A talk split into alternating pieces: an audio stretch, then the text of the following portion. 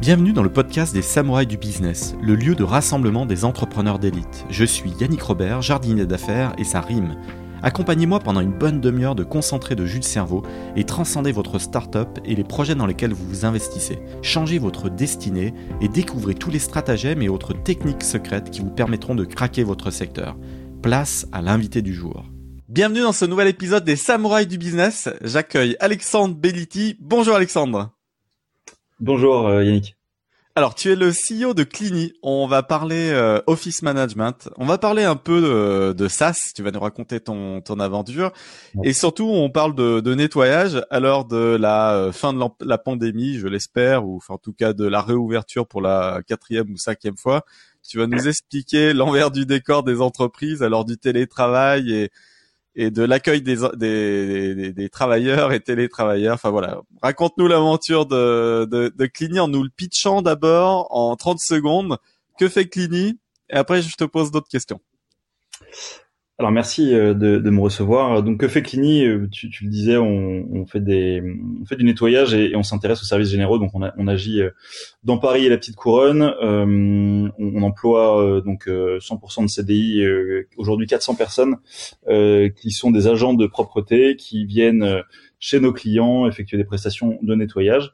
Euh, L'idée, c'est qu'on est sur un marché qui, qui bah, est vieux comme le monde, hein, qui existe depuis que, que, les bureaux existent, et euh, que l'on estimait euh, être en capacité d'évoluer, euh, notamment par deux sujets un, l'innovation, puisque c'est un marché qui historiquement y est assez hermétique, et deux, euh, une approche très humaine. En attachant alors la, valeur, la valeur au, au, métier en valorisant la prestation elle-même, en formant, en accompagnant et en permettant de monter en compétences, et puis euh, en, en, démystifiant un peu euh, une forme de, de, complexe que peut avoir le secteur, qui est que globalement c'est un secteur qui fonctionne en marge de la société, que euh, les, les, il était d'usage que les agents passent en dehors des horaires de bureau, que la population de, de, de, du client et, de, et des prestataires de nettoyage ne se mélange pas. Et c'est un, sujet sur lequel on lutte énormément. On promeut le travail en journée et on veut, on veut permettre à nos agents de s'insérer dans la société au mieux. Donc euh, c'est différents combats. Euh, aujourd'hui, on est donc comme je disais 400. On, on est euh, quasiment rentable. On a fait on a fait deux années consécutives flat euh, et, euh, et, et, l'avenir c'est de, de, venir mettre être un, un caillou dans la chaussure des, des gros acteurs du nettoyage en continuant une croissance. Aujourd'hui on fait un peu un peu plus de 7 millions de chiffres d'affaires et, euh, et on a une croissance on fait quasiment fois deux tous les ans. Alors, ce qui est bien dans ton modèle, c'est que déjà c'est deep, ça concerne toutes les entreprises, c'est-à-dire euh, on fout tous des papiers à la poubelle, euh, on va tous euh, manger comme des gros crados sur son bureau à un moment donné, tout va être sale, il va y avoir des miettes, voilà, ça c'est l'envers du décor, la, réalité quotidienne des, des entrepreneurs et de n'importe qui, qui, qui pilote une boîte. Donc toi tu viens nettoyer et tu viens faire en sorte que la personne qui vient nettoyer, si elle est à l'est de Paris, alors qu'il y a un client qui a des bureaux à l'est de Paris, bah, elle travaille à l'est plutôt que de se taper l'aller-retour à la défense. Euh, alors que quelqu'un euh, habitant euh, à l'ouest de Paris aurait juste quelques dizaines de minutes pour venir au lieu de se taper l'aller-retour. Ça, c'est un peu ce que j'ai compris dans l'optimisation du, du, modèle de Clini. Et, et, surtout, tu rajoutes plein de, tu le fais en mode logiciel, tu rajoutes plein de services de telle manière à ce que l'expérience utilisateur soit fluidifiée qu'on retrouve ces factures assez aisément et que bah, tu viennes plugger d'autres services. J'ai vu que tu faisais un tout petit peu de conciergerie aussi. Raconte-nous un petit peu ce que tu rajoutes dans, le, dans ton soft. Exactement. Alors, ouais, comme, comme je te disais, c'est l'idée, c'est de venir apporter une expérience utilisateur. Alors, la, même la notion même de d'expérience utilisateur dans mon secteur, elle, elle est quasi inexistante. Euh, donc, c'est euh, venir dans un premier temps de manière très pragmatique, euh, mieux faire le, le, le métier. Euh, le focus, on considère comme nos utilisateurs, nos clients bien entendu, mais aussi nos agents. Euh, au démarrage, on a, on a analysé qu'on avait des agents qui effectivement faisaient le tour de Paris. Euh, on est sur un métier qui donc est peu valorisé socialement, qui en plus est un métier physique, euh, historiquement marginalement euh, en, en, dehors des, en dehors des, des heures des heures euh, classiquement travaillées. Et, en plus, euh, on a des agents qui acceptent de, de, de traverser, donc commencer à Saint-Ouen, terminer à Montrouge. Euh, donc ça fait des journées terribles. Donc de manière logique, on s'est dit ça c'est l'un des éléments principaux de bien-être au travail de nos collaborateurs. C'est évidemment travailler en journée ou en tout cas des horaires plus sympas. Et deux, d'éviter de faire le tour de Paris pour bosser. Donc on a créé un algo, on a affecté des personnes à proximité de leur domicile, et ensuite euh, on, a, on, a, on, a, géré les tournées pour affecter euh, une personne sur un, deux, trois shifts par jour dans une zone géographique qui soit la plus euh, la plus euh, réduite. Pourquoi c'était pas fait avant Parce qu'il y a, il y a effectivement des gros concurrents sur ton secteur. Pourquoi ils se sont pas penchés sur la question Alors, je, je pense que c'était euh, normé avant. C'était, certainement fait en partie euh, parce que c'est un métier dans lequel il y a beaucoup de bon sens, c'est un métier dans lequel il y a beaucoup d'humains. Euh, donc évidemment, moi, je, dégrossis le, le sujet en disant que tout le monde faisait mal le boulot avant, parce que parce que c'est, mon métier de venir de venir être un caillou dans la chaussure du reste. Bon, évidemment, il y a des choses qui étaient bien faites. Euh, ça n'a, en, en, en, revanche, je suis dans un secteur dans lequel il y a très peu d'investissement en innovation. Donc nous, ce qu'on a créé, c'est un algo. C'est pas simplement des personnes qui disent de manière pragmatique et, et, avec bon sens, tu vas aller bosser là parce que euh, ça marchait ça très bien quand on était 20, 30, 40. À 400, c'est plus possible. Euh, à moins d'être Kasparov, euh, ça, ça, ne fonctionne pas. Donc il faut, il, il était impératif qu'on fasse un soft de ça et qu'on puisse de manière très simple dire telle personne bosse là, on raffecte euh, cette personne dans tel client qu'on vient de signer. Euh, alors évidemment, on fait de l'hypercroissance, donc on a que des problèmes d'affectation de, supplémentaire pour des pour des personnes qui travaillent chez nous et, et d'affectation intelligente de personnes qu'on embauche. Donc euh, c'était pas fait, je dirais pour pour revenir à ta question, simplement parce que c'est un métier dans lequel on n'investit pas dans la techno. Euh, la propreté ne fait pas de technologie de base, donc euh, donc on est on était parmi les premiers à le faire. Tu fais cette barre de chiffre d'affaires, c'est impressionnant. Euh, tu es allé très vite. Si on se replace au début de ton aventure, c'est quoi qui qui était le plus dur à à mettre en place? Et raconte-nous l'étape de 0 à 1 un million d'euros de chiffre d'affaires. Comment elle s'est passée? Elle a pris combien de temps? Et qu'est-ce qui, qu'est-ce qui a pu aussi merder? Moi, je, je, suis arrivé dans ce secteur euh, de, de manière euh, assez euh, assez simple. J'ai, j'ai toute ma famille qui bosse dans l'immobilier et qui est entrepreneur, donc je me suis jamais trop posé la question de, de monter ma boîte. Et, euh, et, j'ai découvert le secteur du nettoyage par un oncle qui a une boîte de nettoyage depuis 30 ans. Et, et j'ai, vu, j'ai vu que tu t'étais euh, attelé au métier d'ailleurs pour voir euh, l'envers du décor. Tu, tu as nettoyé quelques bureaux toi-même. Exactement. Ouais, non, mais beaucoup, hein, parce que les deux premières années, j'ai beaucoup fait le, le taf euh, sur le terrain. J'ai fait une formation de six mois à, Villejuif euh, dans, le, dans le traitement des sols. J'ai d'ailleurs rencontré là-bas mon premier chef d'équipe, euh, qui s'appelle Moussa, que je salue, qui et donc ouais, le, me former au métier parce que j'ai découvert que c'était un métier technique en fait. De, tu peux nettoyer euh, un, espace deux fois plus vite et, deux fois plus efficacement suivant que tu connais les produits, les méthodes et euh, donc il y avait un, un impératif de formation. Euh, et puis surtout j'ai découvert un, un, marché sur lequel chaque journée est, est, différente euh, le matin, tu, tu, tu, bosses sur le terrain. Le soir, tu discutes avec euh, avec un chef d'une grosse entreprise euh, et, et, tu vas signer du contrat. alors, il s'avère qu'en plus, je me suis mis dans la tête de lever des fonds et, et donc de discuter. Donc, ça, faisait un, un, un, panel de journées super variées. Et ce que je trouvais excitant, c'était que tes 500 premiers 1000 euros que tu as levé auprès de 50 Partners, c'était avant d'avoir touché le premier million d'euros de chiffre d'affaires ou?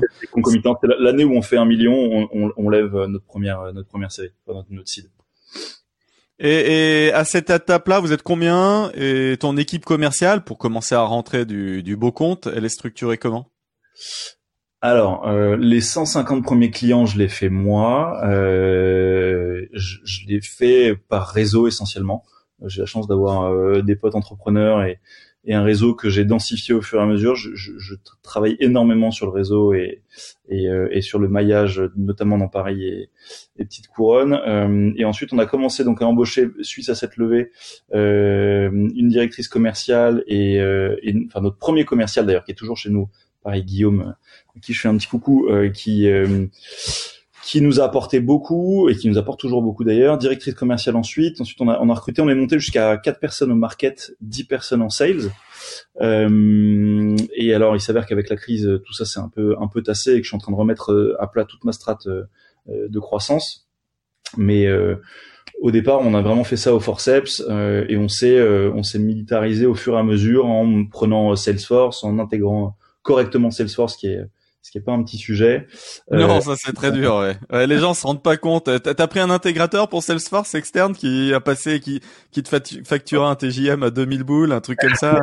Exactement. Ouais, on a on a appris, on, on, a souffert euh, pour apprendre. On a donc euh, pris un intégrateur Salesforce. Au final, on a un Salesforce qui tourne super bien, mais effectivement, entre le moment où tu signes chez Salesforce en pensant que tu auras un CRM béton et le moment où ça tourne vraiment pour coller aux, aux problématiques de ta boîte, il y a un delta qui est, qui est colossal. Donc, euh, donc voilà, on s'est structuré euh, là-dessus et. Euh... T'en es finalement content ou parce que finalement, moi, je rencontre plein, plein, plein de CEO, ils utilisent Salesforce parce qu'il fallait passer dessus et puis voilà, parce que tout est interconnecté. Mais à la fin, ils sont tous euh, quand même relativement déçus de Salesforce parce que c'est une usine à gaz, parce qu'il faut tout le temps. Euh, quand tu veux faire le moins de modifications, voilà, il faut y passer des semaines, faut revoir le cahier des charges, faut prendre ce fameux intégrateur à 2000 bouts de la journée. Tu peux rien faire toi-même T'es si content que ça de, de Salesforce? Non, non, je, je suis pas si content que ça. C'est clairement décevant et tu te dis qu'il y a vraiment une place à prendre. J'ai malheureusement, ils pratiquent tellement bien le, le, le verrouillage que c'est très compliqué de les de, de, les virer ou en tout cas de tester d'autres solutions euh, en parallèle. Euh, je suis et ils sont chers en plus. Ils sont très très très très très chers. Ils, chers, ils ont des méthodes de négo qui sont ultra agressives. Euh, donc une fois que tu es chez eux, il faut savoir que tu es un peu pieds et poings liés. Après, ça reste un outil qui tourne bien, qui est très puissant, mais comme tu le disais, c'est une vraie usine à gaz. Donc euh, moi, en gros, ça a fait l'objet de recrutement d'un recrutement spécifique. J'ai recruté un sales ops, euh, et, euh, et, et, si tu veux que Salesforce tourne bien, il faut y investir du temps. Et euh, effectivement, c'est c'est pas anodin quoi comme euh, comme comme soft. C'est quelque chose. C'est le retour général du marché, mais je je comprends pas en fait. Il y a un truc que je comprends pas. La, boîte pourrait faire différemment, 10 milliards de fois mieux voilà, c'est l'exemple euh, de la boîte cotée en bourse euh, qui est un énorme succès et en fait son son UX elle est horrible. Bon, moi, d'accord avec ça, il y a une porte de mystère là-dedans, c'est clair. Qu'est-ce qu'il aurait pu faire quand même avant d'atteindre le premier million d'euros, avant de, avant de convaincre 50 Partners? Qu'est-ce qu'il aurait pu faire que tu prennes le mur euh, très franchement? Des erreurs de com, des bad buzz, des trucs mal gérés, voilà, dans le dur. Toi qui, qui est passé par cette étape, mais qui l'a réussi. Alors, euh, il y a effectivement 36 sujets qui auraient pu faire que je prenne le mur. Euh, il y a déjà un sujet de, motivation au quotidien euh, quand tu viens de monter ta boîte, que tu passes certaines étapes, mais que ça va pas assez vite. Moi, j'ai un mindset assez bourrin, donc j'ai envie d'aller vite. J'aime que les, choses se valident. Et là, en l'occurrence, il y a des moments où où je me souviens que les choses prenaient un peu de temps, puis tu te poses la question, tu cogites, tu vois d'autres potes qui vont beaucoup plus vite, tu te demandes si tu as fait le bon choix de secteur, notamment. Euh, moi, le secteur, clairement, en termes de sexiness, je, je suis pas né euh, passionné par le nettoyage de base. J'étais passionné par le potentiel. Mais dans les moments durs, tu, tu, tu te poses la question de savoir euh, pourquoi tu es là et, et, s'il n'y a pas d'autres trucs plus plus marrants à faire. donc c'est essentiellement moi, c'est une lutte contre contre contre moi-même. Qui, qui je, je, connais pas le niveau de marge, mais je me dis quand même que ton modèle, il est hyper sticky. La boîte qui va t'utiliser, elle va t'utiliser le mois d'après, l'année d'après. Si elle est contente, elle peut rester cliente 10 ans. Alors que bah, dans d'autres trucs, euh, tu peux quand même churner et, et, partir. Un outil de CRM étant un bon exemple, Salesforce ou, ou autre chose, hein, tu, tu peux switcher d'une année à l'autre assez euh, aisément sur certains outils. Ouais, c'est pour ça que c'est pas, j'ai jamais failli euh, au-delà de la motivation personnelle et de, et de la capacité à se lever le matin avec l'ANIAC, euh, dans les premières années, il n'y a pas eu de sujet de, risque pour la boîte parce qu'on a fait que croître euh, avec des marges correctes et, et, effectivement, comme tu disais, un churn assez limité puisque quand tu y investis beaucoup de temps et que et que tu es toi-même impliqué en tant que fondateur dans, le, dans la qualité de tes prestations, euh, il n'y a pas de sujet.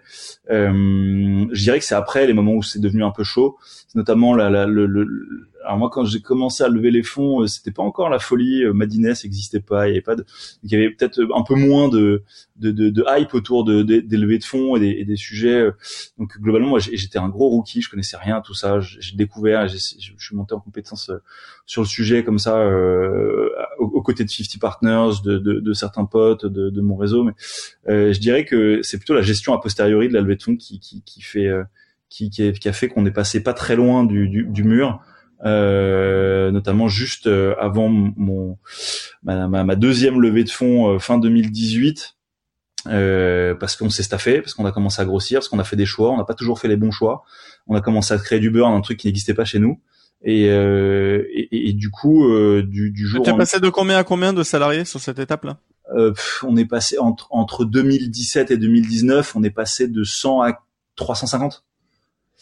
Euh, évidemment, j'inclus dedans les cleaners. Hein, donc euh, au bureau, on était, euh, on est passé de 6 à 30, 35. Euh, c'est le début des emmerdes, le passage de, de la trentaine de salariés.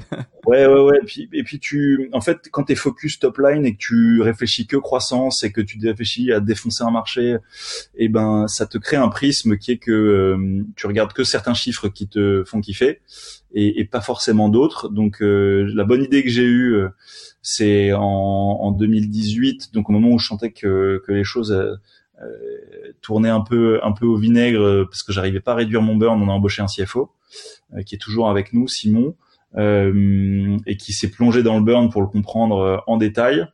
On a décortiqué ce burn, on l'a on l'a largement réduit et ça nous a vraiment permis. Enfin, si, à, trois mois près, si je continuais sur ma tour d'ivoire à, à, réfléchir croissance sans sans vraiment prendre les mains de mettre, prendre le temps de mettre les mains dans le cambouis, j'aurais pu j'aurais pu virer très mal. Donc, euh, en CFO, tu le trouves où? Parce que ça fait plusieurs épisodes où je, je j'entends que finalement le choix du CFO a été un élément ultra critique dans la réussite. Tu le trouves où? Ça a été quoi le process? Chasseur de tête ou pas? Et quel budget aussi à la louche tu y mets? Parce que c'est quand même des postes assez coûteux. Alors, je trouve où euh, on a reçu trois candidats de manière. Euh, alors, je, je t'avoue que je me souviens plus si on avait un cabinet. À l'époque, on passait systématiquement par des cabinets. Enfin, d'ailleurs, on, on, en utilise encore beaucoup, mais sur le CFO, je, je, me souviens plus très bien. Mais oui, il est fort probable qu'on soit passé par un cabinet. En tout cas, on a reçu trois profils, trois super profils. Euh, à la base, euh, donc Simon était pas le profil le plus naturel parce qu'il venait de de l'inspection générale en banque. Ah. ouais, naturellement il n'avait pas un profil de CFO euh, euh, de, de, base. Et en fait, on, lui a, on, a, on avait créé des cas assez poussés et il a détruit les cas. Mais vraiment, euh, il, il, il, était, euh, il, a, il a fait preuve d'une intelligence et d'un pragmatisme énorme. C'est Simon euh, Dussard. Exactement. Le, le, coucou alors. Ok. Ouais, on lui fait un coucou. donc qui, qui, est, qui est toujours chez nous et qui est un un des, un des vrais key people de la boîte. Donc son arrivée, donc d'une son recrutement euh, s'est fait, parce que bah il a il a fait preuve de tellement d'intelligence et de et de bon sens dans sa dans, dans ses cas euh, et dans son approche que on a il a fait l'unanimité euh, hyper rapidement. Et quand il est arrivé, clairement, on a senti un avant-après assez costaud. Euh, ce que j'aime bien, c'est qu'aussi il a, il, a, il, a, il a cette capacité à dire les choses. Donc, euh, on s'est un peu fait défoncer la gueule quand il est arrivé. Euh, on a rapidement. C'est bien. Euh, tu m'as dit que t'étais un profil bourrin. T'aimes ça Tu, tu ah fais quoi Tu fais du rugby, de la boxe ou c'est quoi ton sport? Écoute, je viens de me faire les croisés au rugby là, donc. Je... ah merde. Je sors d'une opération décroisé, mais euh, non, je, je, ouais, j'aime bien ça effectivement. C'était exactement ce qu'on lui demandait. Donc il nous est, euh, il, il, a vraiment fait le boulot pour pour qu'on comprenne bien où on en était et qu'on on puisse euh, on puisse opérer les changements nécessaires à, bah, clairement à la survie de la boîte hein. et, et, et, à une compréhension beaucoup plus fine de, de tout ce qui fait de tout ce qu'il faisait et ce qui fait encore Clini aujourd'hui. Euh... Il, a dû être bien quand même Simon l'année dernière parce que c'est c'est une année typique euh, pour un CFO, c'est-à-dire là il faut aller chercher des aides, faut faut faire de l'administratif, il, ouais.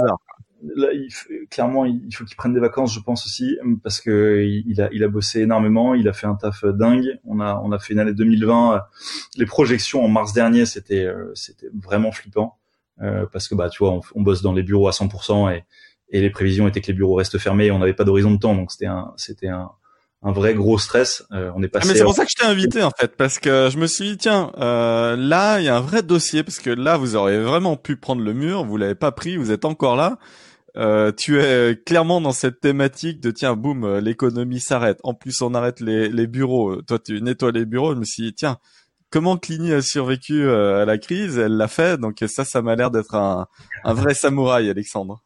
ouais, ouais, écoute, euh, donc ouais, c'était vraiment une période, une période assez, assez pénible. Euh, et à, la fois pénible et en fait, a posteriori, en, se retournant, je, me dis que c'était ultra nécessaire de passer. Enfin, c'était je vais pas dire que le Covid était une bonne période, loin s'en faut, mais euh, impératif de passer par là. Là, j'ai le sentiment d'avoir traversé des, des moments où tu, tu, te densifies, tu tannes le cuir fort, quoi. Et une fois tu, te mets en recherche de dossiers achetés ou pas? J'ai parlé à d'autres CEO dont les activités étaient totalement, totalement, totalement fermées. Et là, en fait, ils travaillent depuis trois mois à des rachats et tout. Ils sont au taquet de, de concurrents qui, eux, vont se prendre le mur. Et, et, du coup, les fonds euh, suivent parce qu'ils se disent tiens, lui, ça va être le survivant, donc il va être le consolidateur. Toi, t'es à fond sur la thématique ou pas? Alors à fond non, mais on la regarde. Ouais, clairement, on a on a vu des sujets. Euh, je suis passé par une autre thématique aussi puisqu'on a on a failli se faire racheter, mais euh, la période arrivant fait que on a on a on n'a pas on n'a pas donné suite. Mais euh, en tout cas, moi, je suis sur un marché qui historiquement appelle à la consolidation et la période s'y prête vachement. Et on a la chance d'avoir des gens qui nous font confiance et qui pourraient nous suivre là-dessus. Euh, maintenant, moi, je connais strictement rien au M&A. Euh, à date, euh, c'est clairement dans les dans les projets à disons court moyen terme. C'est, euh, je, je, regarde, je suis attentif en tout cas au secteur. Euh, tu, tu, tu dirais qu'en termes de recrutement euh, dans ton équipe, c'est quoi les plus gros challenges que tu que tu as perçus?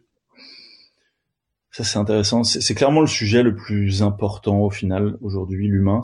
Déjà c'est un sujet auquel moi j'attache beaucoup d'importance euh, et les, les, plus gros challenges, c'est de, de de pas euh, de pas se laisser embarquer par une hype en se disant qu'il faut tel ou tel poste. Euh, c'est, un chief happiness officer par exemple, tu t'as évité le truc ou pas? Ouais, non, je, je, pour le coup, chief happiness, euh, je, en fait, c'est un terme où tu, tu, peux mettre beaucoup de choses derrière, mais l'idée d'avoir une personne en charge de la qualité de vie au travail me paraît smart, euh, surtout à partir d'un certain niveau de, de taille. Après que tu l'appelles euh, chief happiness ou autre, c'est, en tout cas une personne référente sur des sujets de bien-être euh, me paraît pas délirant, mais t'as, t'as, hum, enfin, moi je me suis vu faire des erreurs, recruter beaucoup de personnes à des postes en travaillant pas suffisamment bien mon onboarding, euh, et parfois quand c'est nécessaire aussi pas suffisamment bien mon offboarding. Bref, t'as euh, plein de paramètres qui font que l'humain c'est clairement l'essence de ta boîte que tu dois porter.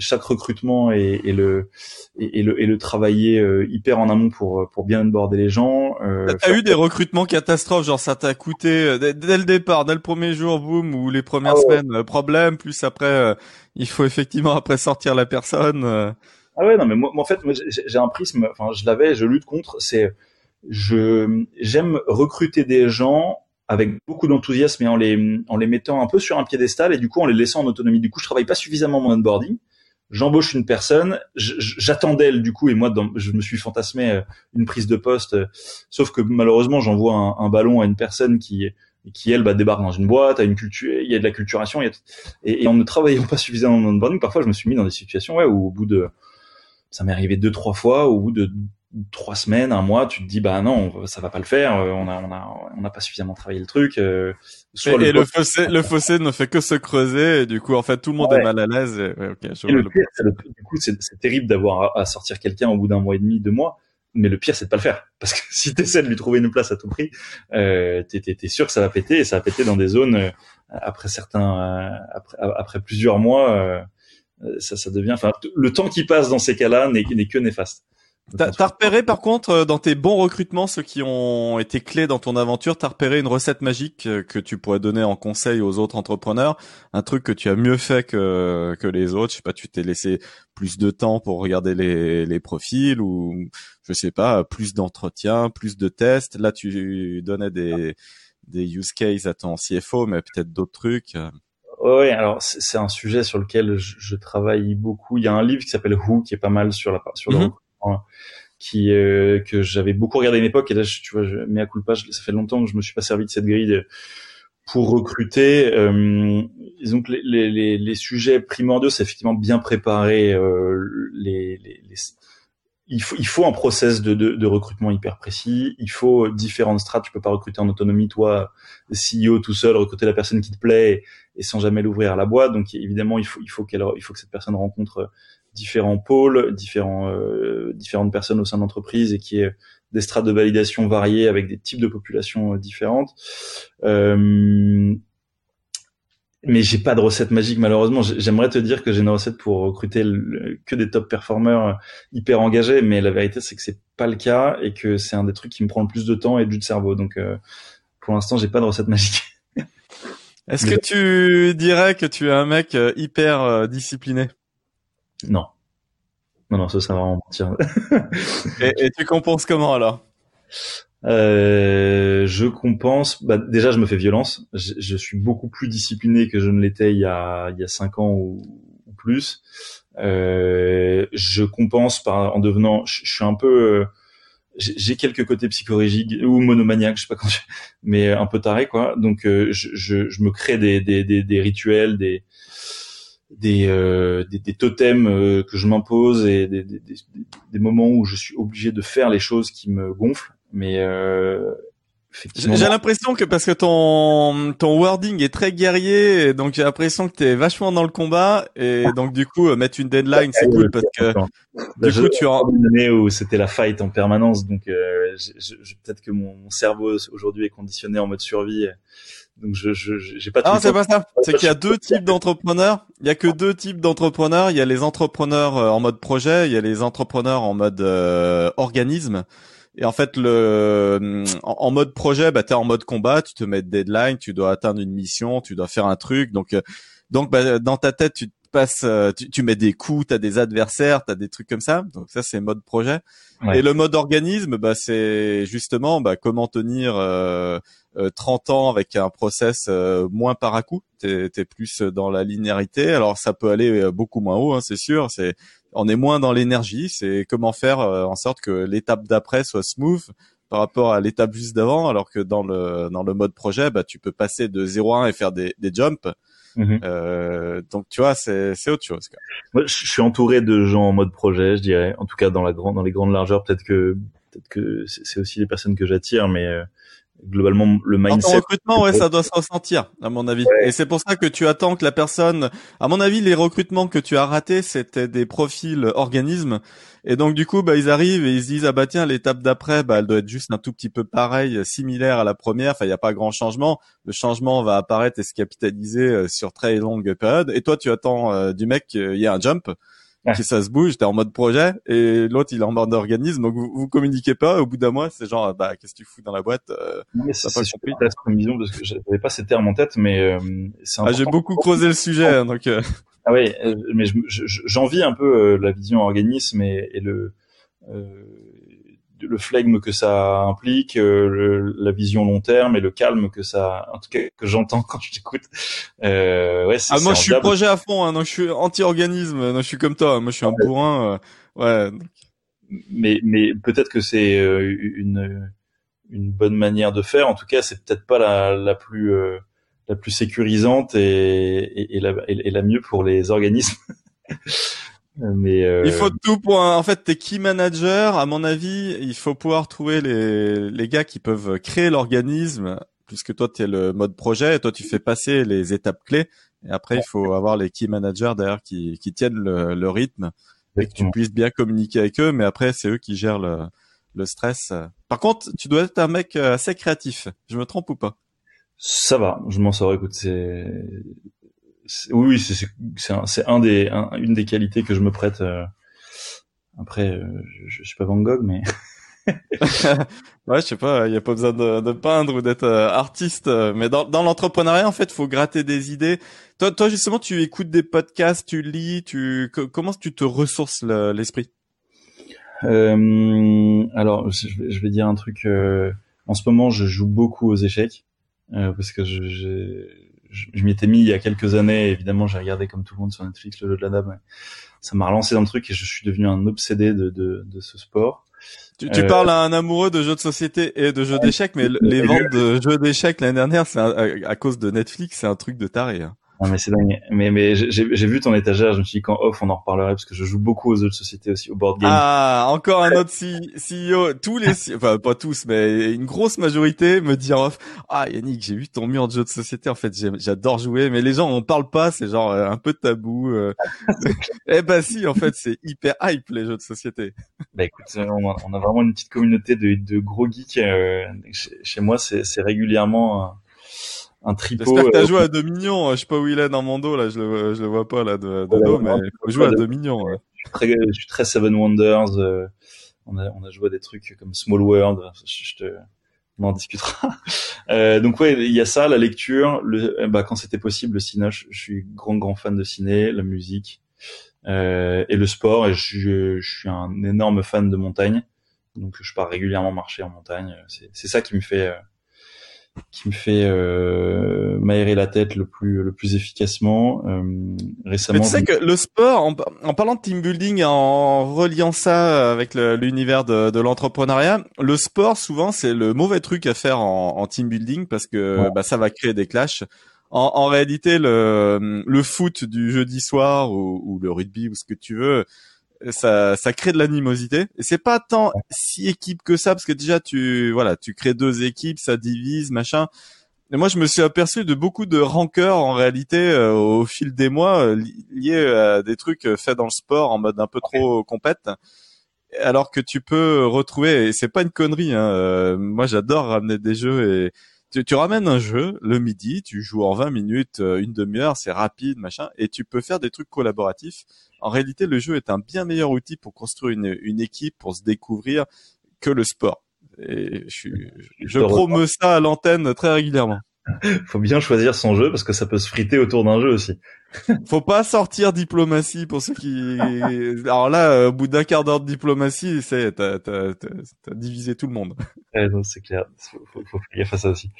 Euh... En, en, team building, tu vas rattaquer comment là avec la réouverture de de l'économie, on va dire, mais t'as as pensé à des trucs là d'ici à la fin de l'année pour remettre un peu tout le monde dans le même bateau? Ouais, écoute, il euh, y, a un, team, enfin en tout cas un offside que je faisais beaucoup et que j'aimerais remettre sur la table, c'était un, un, départ à la campagne avec toute la team, euh, avec un coach Laurent que je salue, euh, chez qui on prend le temps de faire un point, de prendre de la hauteur sur la strat, sur euh, tout le travail effectué jusque-là. C'est des bilans qui sont nécessaires, qui permettent aussi à chacun de bien comprendre euh, qui bosse sur quoi, qui a, quels sont les milestones qui ont été atteintes, de prendre un petit peu de, hauteur de vue sur le run quotidien. Euh, le fait d'être à la campagne, c'est quand même euh, hyper agréable. Au coin du feu, tu disons que les choses passent un peu un peu plus de manière un peu plus calme et, et détendue donc il y a une meilleure capacité d'écoute euh, et mon kiff, ce serait, je l'ai jamais fait depuis que j'ai monté la boîte, j'aimerais le faire, mais je j'ai jamais encore eu l'occasion de le faire et potentiellement l'an prochain, je, je vais m'y atteler. Ce serait partir, emmener, euh, emmener euh, la team, en tout cas ceux qui veulent euh, skier, parce que tu vois, tu parles. attention les croisés, hein, ton ton genou, le, le ski. c'est mon objectif. Hein. Là, je, je, veux me remettre. Je me suis opéré là justement pour être prêt pour la saison de ski de, de l'an prochain. Ça, me fait, ça me fait penser à une, euh, une dernière question, mais euh, sur la prise de risque. Toi, tu te, tu te situes comment? Parce que j'ai l'impression quand même que t'aimes les risques. Ouais, j'adore ça. Euh, j'adore ça. Je, j'ai pas, je sais pas trop quelle est la notion de risque en général, mais oui, en enfin, je, je, je vais un peu chercher le risque. J'aime bien, c'est ce qui m'excite, quoi. C'est peut-être, je suis pas dans les passions, dans les passions calmes J'aime bien quand ça bouge beaucoup, mais peut-être un peu trop d'ailleurs. Je suis très extrémiste dans, ma, dans mon approche. Donc soit je, je m'arrête totalement et, et, je médite, euh, soit je vais sauter en parachute, mais c'est peut-être pas la bonne manière non plus. Alors de pourquoi t'es revenu aux échecs d'ailleurs? Tu nous as pas dit parce que tu vas tu vas y chercher quoi en fait? Tu dis tiens il y a un attrait pour le pour le, le calculatoire ou c'est parce qu'il y a un système de Hello, tu t'es, t'es compétiteur donc tu t'es dit tiens il y a un peu moins moyen de faire de la compète en ce moment. En plus je l'ai croisé un peu euh, en vrac. Il y a, peut-être moyen de se fighter en ligne et de faire monter son Hello. C'est quoi qui t'a attiré? Parce que c'est hyper compétitif en fait les échecs. Ouais c'est, hyper compétitif. Alors déjà c'est un jeu donc c'est, plaisant. Euh, je, je je m'y suis mis parce que comme la lecture c'est un des rares moments dans lequel tu euh, t'es totalement immergé dans le truc. Si, si t'es pas dedans, enfin c'est une forme de méditation pour moi hein, les échecs. Si t'es pas dedans, tu te fais tu, tu te fais défoncer parce que tu, tu la moindre erreur euh, se paye cash. Euh, évidemment, il y a un côté compétition, mais mon niveau est tellement merdique que je, je, je m'attache pas à ça parce que les, trois quarts de mes potes qui sont qui sont bien meilleurs que moi dont certains qui sont. Il y, a le, il y a le côté je peux progresser, euh, c'est ça le. Exactement, il y a le côté je peux progresser, mais en fait, c'est assez contradictoire avec mon tempérament naturel. C'est un moment où il faut, être très focus, il faut être 100% dans son, dans son sujet. Il faut pas faire 36 choses à la fois. Si quelqu'un te parle, si, essaies de, si tu regardes un truc en parallèle, t'es mort. Donc c'est un moment où je me dis, j'essaie de me dire, voilà, là, je fais une partie, je suis à 100% dans mon truc, je fais gaffe à tout, je, avant de bouger un truc, je, et puis ça a trait aux émotions. Enfin, je sais pas si tu le vis comme ça, mais en tout cas, je, quand quelqu'un t'attaque un pion ou t'attaque une, euh, moi, ça, ça me réveille une petite émotion. J'ai envie de répondre, et donc j'essaie de, j'essaie de, de, de, calmer cette tension-là pour rester dans la stratégie et pas tomber dans l'émotion. Mais euh, donc ah bah, moi, moi, je l'ai toujours vécu en mode compète. Euh, j'étais à fond au lycée euh, sur les échecs, tout ça. Et puis j'arrive en maths sup, j'ai fait une sup. Et puis le midi, je me fais éclater par un gars niveau un écart énorme. Et du coup, moi qui avais appris toutes les ouvertures, qui lisait les petits bouquins, j'étais abonné au petit magazine d'échecs. Enfin, j'y allais quoi. Je me suis dit, waouh, putain, la première partie, je me fais éclater. et je lui ai promis qu'à la fin de, la classe prépa, je le, voilà, je l'exploserai. Et j'ai travaillé comme un bourrin. Et le dernier jour, on a passé les concours, tout ça, machin. J'ai dit, allez, c'est bon. On n'avait jamais rejoué depuis. Là, je suis mûr. Et après les concours, on est allé à la bibliothèque. Alors là, gros stress, machin. Et je l'ai battu. Mais ça m'a coûté, euh, j'ai travaillé dur. ah, c'est ça, t'as as énormément de travail derrière. Moi, c'est peut-être le truc qui me, c'est que j'ai pas le temps de travailler beaucoup les échecs et je me rends compte qu'il y a une partie quand même de, de taf, quoi effectivement donc euh, je vais je vais après après le truc c'est que après tu après j'ai lâché en fait. Après je suis passé à Edge of Empire euh, quand je suis arrivé à l'ESCP et là j'ai perdu des heures euh, inutiles ah bah, bienvenue au club. Edge of Empire, je l'ai bien pensé aussi. il, il, ressort, hein. Microsoft ressort euh, Edge of Empire, euh, du coup ça doit être le 4, euh, là cet automne. Gros gros gros lancement, un truc de dingue, enfin ça donne trop envie quoi. Ah ouais, ouais j'en rêve mais je sais ce que ça, enfin tu vois c'est comme World of Warcraft, moi j'ai joué à World of Warcraft, faut, faut jamais tomber là-dedans, enfin si t'as une vie de famille ou si tu veux avoir une vie sociale, faut pas ah ouais, ouais, ouais. tu, tu, tu, prends 4 heures dans la tête direct et... tu passes des nuits quoi. Et en plus, c'est le genre de truc qui te fait tilter. En fait, j'aurais imaginé que tu me dises tout à l'heure, euh, tiens, moi je suis allé jouer au poker parce qu'en fait le poker a explosé aussi l'année dernière. Ouais. Mais il y a une chose euh, fondamentale entre les échecs. Alors, je, suis, je suis game designer et j'adore la théorie du, du design hein, en général. Et en fait, le poker, c'est exactement l'outil pour te faire tilter. Et, et, alors que les échecs, tu tiltes pas. Même en cas de défaite, en réalité, tu te dis tiens, il a bien joué. T'as as plus de facilité à accepter le le, le scénario qui s'est déroulé, alors que le poker va te faire tilter. Tu vas finir ta partie frustré. Dans l'immense majorité des cas, euh, dans l'énervement, envie de reprendre la revanche, dans le combat. Du coup, pour une personnalité qui aime le combat ou la compétition, en fait, c'est tu, tu, tu peux être que énervé en jouant au poker. Et donc c'est pas bon pour l'entrepreneuriat parce que du coup, j'ai beaucoup joué au poker et on a d'ailleurs un groupe de poker avec quelques entrepreneurs euh, qui ont dû passer chez toi. Euh, J'y joue très très peu parce que bah, comme tu dis, hein, c'est pour moi c'est c'est très très peu de satisfaction. Euh, et quand on a d'ailleurs, c'est gagner de l'argent, ce qui n'est pas forcément euh, un, kiff absolu. Euh, et, euh, et par contre, les défaites sont terribles. Et tu peux passer une nuit à ressasser ton truc, à parler de chance, à refaire les probas et tout, c'est un enfer. Donc euh, le poker, j'ai totalement arrêté. Quand j'y joue, je sais que je vais perdre. Je, je, veux, maintenant, je joue au poker comme au casino. Je pars du principe que je vais perdre, je vais juste passer un bon moment avec des potes. Et si je gagne, il s'avère que ce, ce, sera, ce sera, ce sera sympa, mais ce sera pas le sujet. Mais bah, euh, en fait, en fait, le truc c'est que ton cerveau reptilien il rentre en conflit avec ton néocortex parce que quand tu prends un bad beat, t'as le néocortex qui était là. Ah attends, j'avais tout calculé et tout. Euh, et, et, là, le reptilien il se prend la défaite en pleine gueule. Il fait c'est qui ce connard qui m'a mis un bad beat et tout? Donc en fait, ça, ton cerveau ça fight. Au milieu, t'as le cerveau limbique qui est là. Attends, c'est quoi ces émotions de merde? Donc euh, donc t'es, ça part en vrille. Alors que quand tu joues aux échecs, en fait, la défaite elle est progressive. Tu dis ah le mec, ah le mec là il est en train de me la mettre bien comme il faut, ah puis il me coince, ah puis ah mais il a trop réfléchi bien comme il faut. Et en fait du coup ton autocortex il est là, bon ok c'est logique, il, est en train de me battre, euh, bravo. Et du coup tu tu, tu vis pas le déchaînement entre les trois cerveaux qui qui comprennent rien, qui du coup euh, non mais je suis d'accord, il y a une forme d'absolu aux échecs, c'est que le gars qui est vraiment plus fort que toi, tu, tu peux rien faire quoi. C'est c'est beaucoup moins énervant que que que le poker où, tout le monde a l'impression d'être une star. Exactement. Bah, je, euh, comme on a à peu près la même euh, personnalité, c'est pour ça que je te le dis. Euh, j'ai découvert un truc en fait sur le poker il y a à peu près cinq ans où je jouais beaucoup en ligne. Puis je me suis, dit, c'est bizarre, ça me fout à chaque. Il y a, y a que ça qui me fout dans un état d'énervement dingue. Et du coup, je regarde le bad beat, ce que ça fait dans le cerveau très précisément, plein d'études.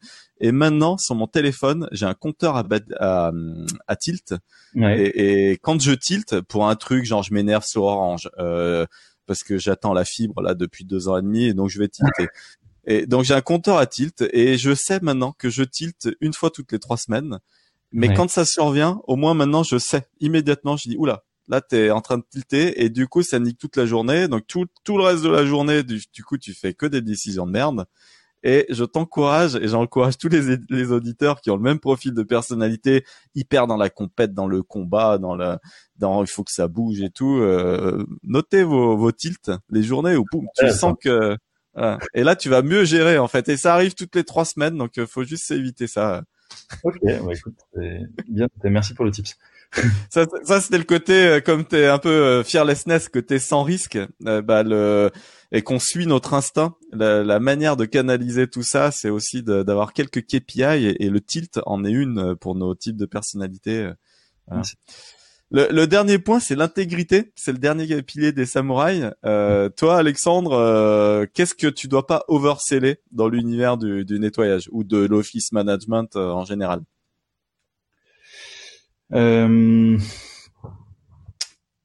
C'est très bonne question tout ce qui touche à, à l'humain, en fait, je, je, je lutte depuis le début de l'entreprise contre un, un, écart euh, trop important entre la promesse et le réalisé. Euh, là, on est en train de devenir bicorp, entreprise à mission, et, et tout ce qui touche à, au sujet de l'investissement dans le mieux-être des collaborateurs, euh, je peux pas me permettre de l'overseller du tout. Je veux que ce soit une, vraie, une, réalité concrète, mesurable. Euh, il est pas question de bullshiter sur des sujets aussi importants, à mon sens. Euh, donc j'essaie de faire coller mes engagements et, les grands principes qu'on vend. Alors, je suis très dans l'enthousiasme, dans, dans, la vision, donc j'ai il y a, parfois un delta euh, sans que je m'en rende compte entre ce que je raconte et, et ce qu'on fait vraiment. Euh, j'ai un de mes un de mes investisseurs qui appelle ça la pulsion narrative.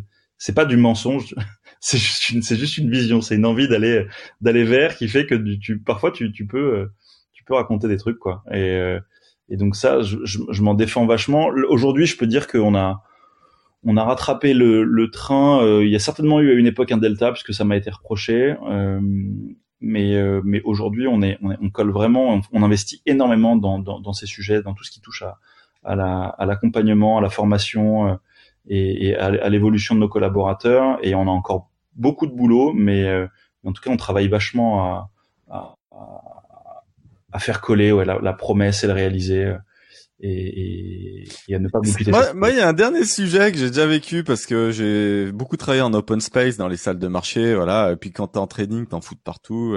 Donc du coup, il y avait quand même une, une, vraie raison de venir et de tout nettoyer parce que vraiment, tu vis sur ton bureau, tu manges sur le truc. Enfin, vraiment, c'est dégueulasse une salle de marché. Mais euh, il y a un sujet qui est euh, il y a toujours des trucs qui finissent par disparaître. Je parle pas de chourave ou de vol ou de machin, euh, ça c'est un autre sujet, mais voilà, comment côté no overselling, comment tu tu assures qu'il va y avoir euh, zéro perte de papier? Parce que moi, moi, on m'a déjà foutu des papiers hyper clés à la poubelle. Euh, et, auquel je tenais. Alors évidemment euh, mis n'importe comment. Et puis il y avait une vraie justification certainement à tout foutre à la poubelle, mais des trucs qui me semblaient hyper clés. Et, et ça, c'est un vrai sujet de l'employé par rapport à, à la personne qui va venir nettoyer parce qu'on on, se parle pas justement, on se voit jamais, on sait pas qui a fait quoi. Et tu perds un papier super clé avec des données hyper clés et t'es écœuré et puis tu le retrouveras jamais. Alors comment comment tu te protèges de ce problème? Ça, ça n'arrivera pas avec nous. Alors je touche du bois et évidemment le euh, tout peut arriver dans l'absolu, mais ça, ça c'est c'est pas tant un problème d'oversell qu'un problème de process. Euh, on bosse dans des boîtes super sensibles, on bosse avec le ministère des Armées, chez des avocats. Tu, il est interdit de jeter des, des choses qui ne qui sont sur un bureau et globalement de jeter des choses qui ne sont pas à l'évidence des déchets. Euh, donc de situer dans une poubelle. Euh, donc ça c'est simplement un process, c'est que si tu veut qu'on nettoie ton bureau, tu dois nous le signifier. En l'occurrence, on a 50% de nos agents qui passent en journée, donc qui sont qui interagissent avec les collaborateurs. Ceux qui n'interagissent pas avec les collaborateurs, ils ont pour mot d'ordre formel de ne jamais rien jeter, que ce soit un carton machin. Ça nous est arrivé une fois de jeter il y a au tout début de la boîte, j'ai un collaborateur qui avait jeté un carton qui vraiment ressemblait à une poubelle, sauf que dedans il y avait, euh, je sais plus, un ordi ou, un iPad, n'en sais rien. évidemment, on a couvert le truc, c'est pas c'est pas méga sensible, mais euh, mais effectivement, si tu fais ça avec des avec des dossiers hyper importants, euh, c'est un drame. Donc aujourd'hui, nos process internes, et ça fait des années que ça existe, font que jamais ça n'arrivera. On ne, on ne jette rien. Bon, bah écoute, c'est une bonne, c'est une bonne réponse. Euh, qu'est-ce qu'on, c'est la fin de l'épisode. On te souhaite quoi, Alexandre, pour les 24 prochains mois, sur la base de euh, l'économie reprend euh, plein pot et là t'es à 7 barres de chiffre d'affaires. Si tout se déroule bien et selon tes plans, qu'est-ce que tu vises dans deux ans et quel est le chemin tu relèves ou pas? Qu'est-ce que tu, tu, tu, rachètes, tu te fais racheter, tu, tu atteins tel milestone? D'un point de vue chiffré, on, l'objectif c'est de faire 20 euh, dans deux ans. Euh, ce qu'on peut me souhaiter, c'est EBIT positif euh, ad vitam aeternam. Euh, c'est et, puis surtout d'un point de vue humain, comme je te le disais, on est en cours de certification de Bicorp. Euh, on investit énormément dans tout ce qui est green et humain. Euh, et, et j'ai vraiment envie de, de faire de Clini une entreprise qui soit un, un fer de lance pour les sujets environnementaux et sociaux. Et, euh, et donc, c'est qu'on arrive à, à, bien solidifier tout ça, se construire, euh, travailler notre raison d'être et la faire matcher euh, au, au, réaliser le plus possible. Eh ben, on te souhaite cette certification Bicorp. Euh, il faut avoir 80 points minimum. Elle est annuelle, donc c'est une remise en question permanente. C'est un vrai challenge. On te, on te souhaite le meilleur.